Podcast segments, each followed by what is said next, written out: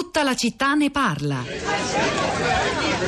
Sì, la schiavitù esiste ancora, esiste in Puglia. Io ho appunto raccontato una vicenda che avveniva nel nord della Puglia, nel Tavoliere, che poi eh, per chi non lo sapesse è la seconda pianura d'Italia dopo la pianura padana per estensione è uno, ed è una delle terre storiche di, di lavoro delle braccia, di bracciantato e anche di lotte contadine di inizio Novecento. Eh, sono, c'è la schiavitù in Puglia come c'è anche in altre parti, c'è che sono nell'edilizia a Roma, c'è nella stessa pianura padana, c'è in Sicilia, c'è in Calabria.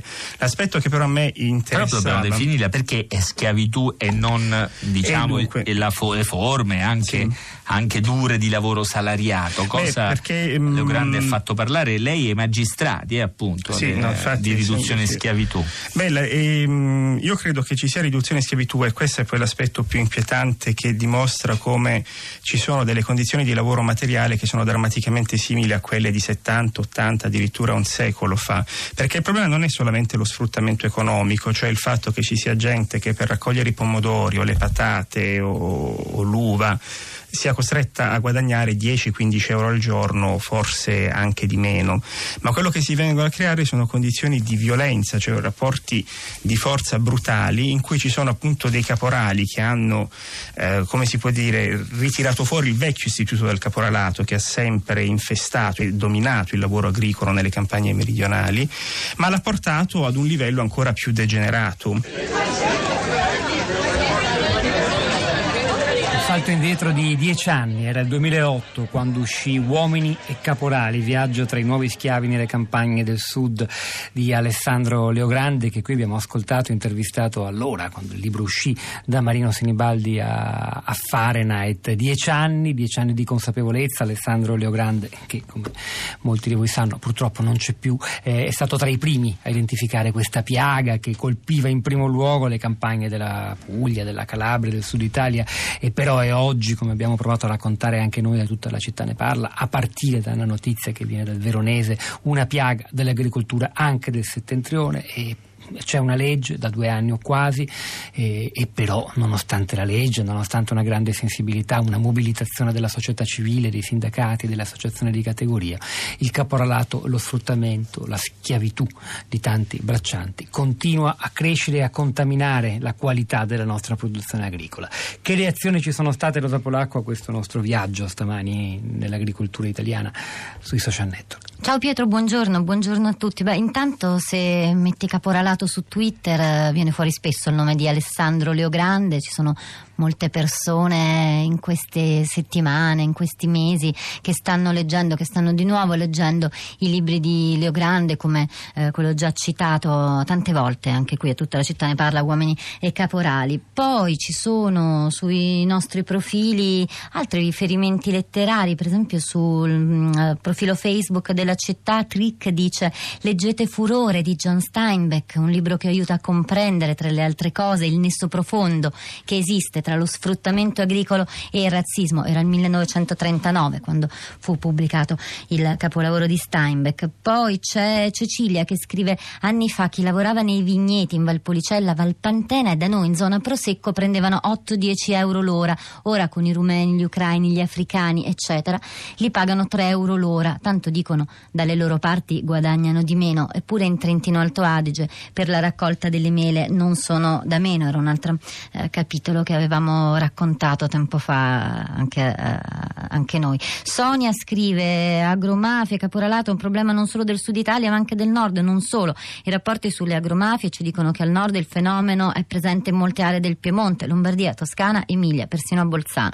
Un paio d'anni fa, e non so se anche quest'anno, la regione Piemonte inviò alle aziende del territorio un vademecum anticaporalato con le regole da seguire e i contratti da applicare.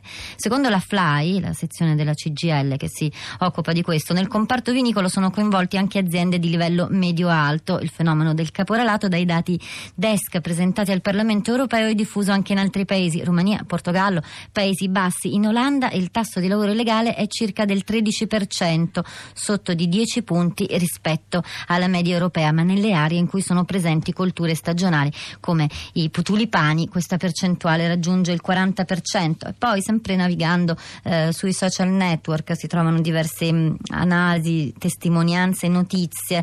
Dal profilo Twitter di Radio Articolo 1, radio della CGL, un articolo, un contributo di Altero Frigerio di oggi, 27 agosto, il caporalato, lo sfruttamento e le false coscienze, dice Frigerio. I sindacati da soli non ce la fanno. Mancano gli ispettori, le forze dell'ordine sul territorio sono scarse, le amministrazioni pubbliche risultano inadempienti su trasporti e alloggi, da parte loro imprese e grande distribuzione pensano solo ai profitti. Allora andiamo ad ascoltare la voce di alcuni ascoltatori. Partiamo da Cagliari. Celeste, buongiorno e benvenuto. Grazie, buongiorno a voi. Buongiorno. Io pagherei il cane del Rai solamente per ascoltare Radio 3. Radio 3. Perché Grazie in... Celeste. In sì. realtà il canone tecnicamente non va a sostenere la radio, ma questo poco conta. eh, poco conta, per dire che comunque prego, mi prego. sta benissimo And... la, la, RAI. Andiamo al tema, caporalato. Sì, mh, mm, benissimo, dicevo che bisogna partire dal supermercato perché lì una, mm, e mi faccio questa domanda, siamo consapevoli che noi siamo i beneficiari dei frutti della schiavitù? Cioè io coltivo delle cose anche, no? E le trovo al supermercato 50 centesimi quando a, me produrla costa un euro, un euro e 50, a volte ci perdo tutto. Questo è il punto. Mi sta bene tutto quello che è stato detto, una bella trasmissione, i sindacati hanno le loro ragioni, le indagini si devono fare, ma la repressione secondo me non basta, bisogna vedere quanto ci conviene oggi, le dico subito, i, i, cestini che arrivano dalla Cina, alcuni euro, mentre lo stesso cestino fatto in Sardegna su Scattedo costerebbe 50 euro a farlo. Mm. Senta, Perché è il frutto della schiavitù, ci conviene, ci conviene mm. la schiavitù. Ecco, quello è il punto, secondo me ci dovremmo... Mm, e questo, questo, è il dramma, è un po' anche la domanda che io poco fa ho fatto al direttore generale di Ismea, l'esperto di mercato agricolo e alimentare Boriello, ma e, e lui ha risposto dicendo noi non dobbiamo competere sui costi, sui costi de, del lavoro, anche se qualcosa si può fare perché rimanga in tasca qualcosa in più agli agricoltori, dobbiamo competere sulla qualità rispetto a quel confronto che lei ha appena fatto, da, da esperto ah, credo anche, tra il cestino cinese, non so di che cosa, e, e, quello nostro che costa 50 euro, non so a che prodotti si riferiva, però si può, fare, si può competere sulla qualità. Sì, sì, sì, sì, sì, ma non è così, non è così, perché, eh, perché sì, se c'è lo sfruttamento, eh, l'Eurospintro è una cosa, il, il, melone a un euro quando costa 3 euro per produrlo e quindi ovvio è costretto, è ovvio che le cose vanno da una parte e dall'altra, l'indagine dal basso e dall'alto secondo me. E poi il modo che abbiamo di, di, di produrre e di consumare. Mm. Va bene, eh, Celeste, ha, detto, ha, messo, ha messo tante, tanta carne al fuoco letteralmente sì, a proposito sì. poi del ruolo di noi consumatori. Abbiamo detto poco oggi, ma insomma è un, è un, cardine di tutto questo. Allora andiamo in Veneto, visto che dal Veneto siamo partiti con la storia di arresti per una vicenda di caporalato nel Veronese. Ora ci spostiamo a Treviso, dove è collegato con noi Paolo. Buongiorno Paolo. Buongiorno. Eh, eh io volevo intervenire per precisare che eh, si fa sempre un po' mercati quando si parla di... No, non l'abbiamo sentito, può ripetere, si fa sempre un po'? Perché i mercati, però eh, quando si parla di giovani in agricoltura, perlomeno da quello che eh, riscontro qui nelle mie zone, è legato esclusivamente al business del prosecco cioè, eh, non so se si può parlare di agricoltura, perché l'agricoltura io la vedo un, un lavoro integrato con la natura, con un ciclo naturale di, di tutto l'insieme, mentre qui si sta sviluppando proprio una pura e semplice industria del prosecco. Ecco, e, e, ripeto, non solo sul eh, lavoratori, eccetera, ma anche sul rispetto delle normative, sull'inquinamento, tutte quante, non si guarda in faccia a nessuno. Grazie Perché Paolo da Treviso, rimaniamo al nord. Soldi, sì. Non si può indagare, dove c'è business, dove c'è... Eh... Eh, questo è un gran problema, speriamo che non sia proprio così, però per esempio la storia che abbiamo raccontato uh, che inizia nel Ferrarese, arriva nel Veronese a Soavi, riguarda peraltro uh, a, a, comparti dove soldi ce ne sono, però si sta indagando. Andiamo in Lombardia, Lodi, andiamo, c'è Luisa con noi. Sono Luisa chiamo, ero bambina quando, dopo la guerra, quindi ho 80 anni, quindi sappia. Ho assistito ai grandi scioperi di allora, eh, le campagne contadine della bassa Lombardia e Romagna e ehm, perché i contadini erano sfruttati, non, veniv- non avevano un salario, se ben ricordate, se la storia la- si ricorda, ma erano pagati in natura. Mia mamma mi diceva che non avevano soldi.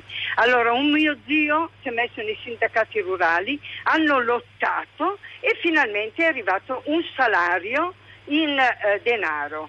Allora, questa, la campagna è stata abbastanza trascurata eh, quando c'è stato il boom delle aziende, per cui ora si ritorna a quei periodi lì. Il peggio ancora perché viene la manodopera è sfruttata, quella eh, extracomunitaria e non hanno neanche una casa, noi almeno una casa decente l'avevamo. Questo volevo ricordare. Grazie Luisa Dalodi. Anna ci dice: Ci dite che dobbiamo comprare, eh, competere per la qualità e non per il prezzo e il costo del lavoro, ma poi il fatto che crescano i discount, che si compri sempre più su internet, magari presso ditte che non pagano le tasse in Italia, mi suggerisce che eh, dei lavoratori sempre più impoveriti i prezzi li guardino, altro che competere sulla qualità. Rosa.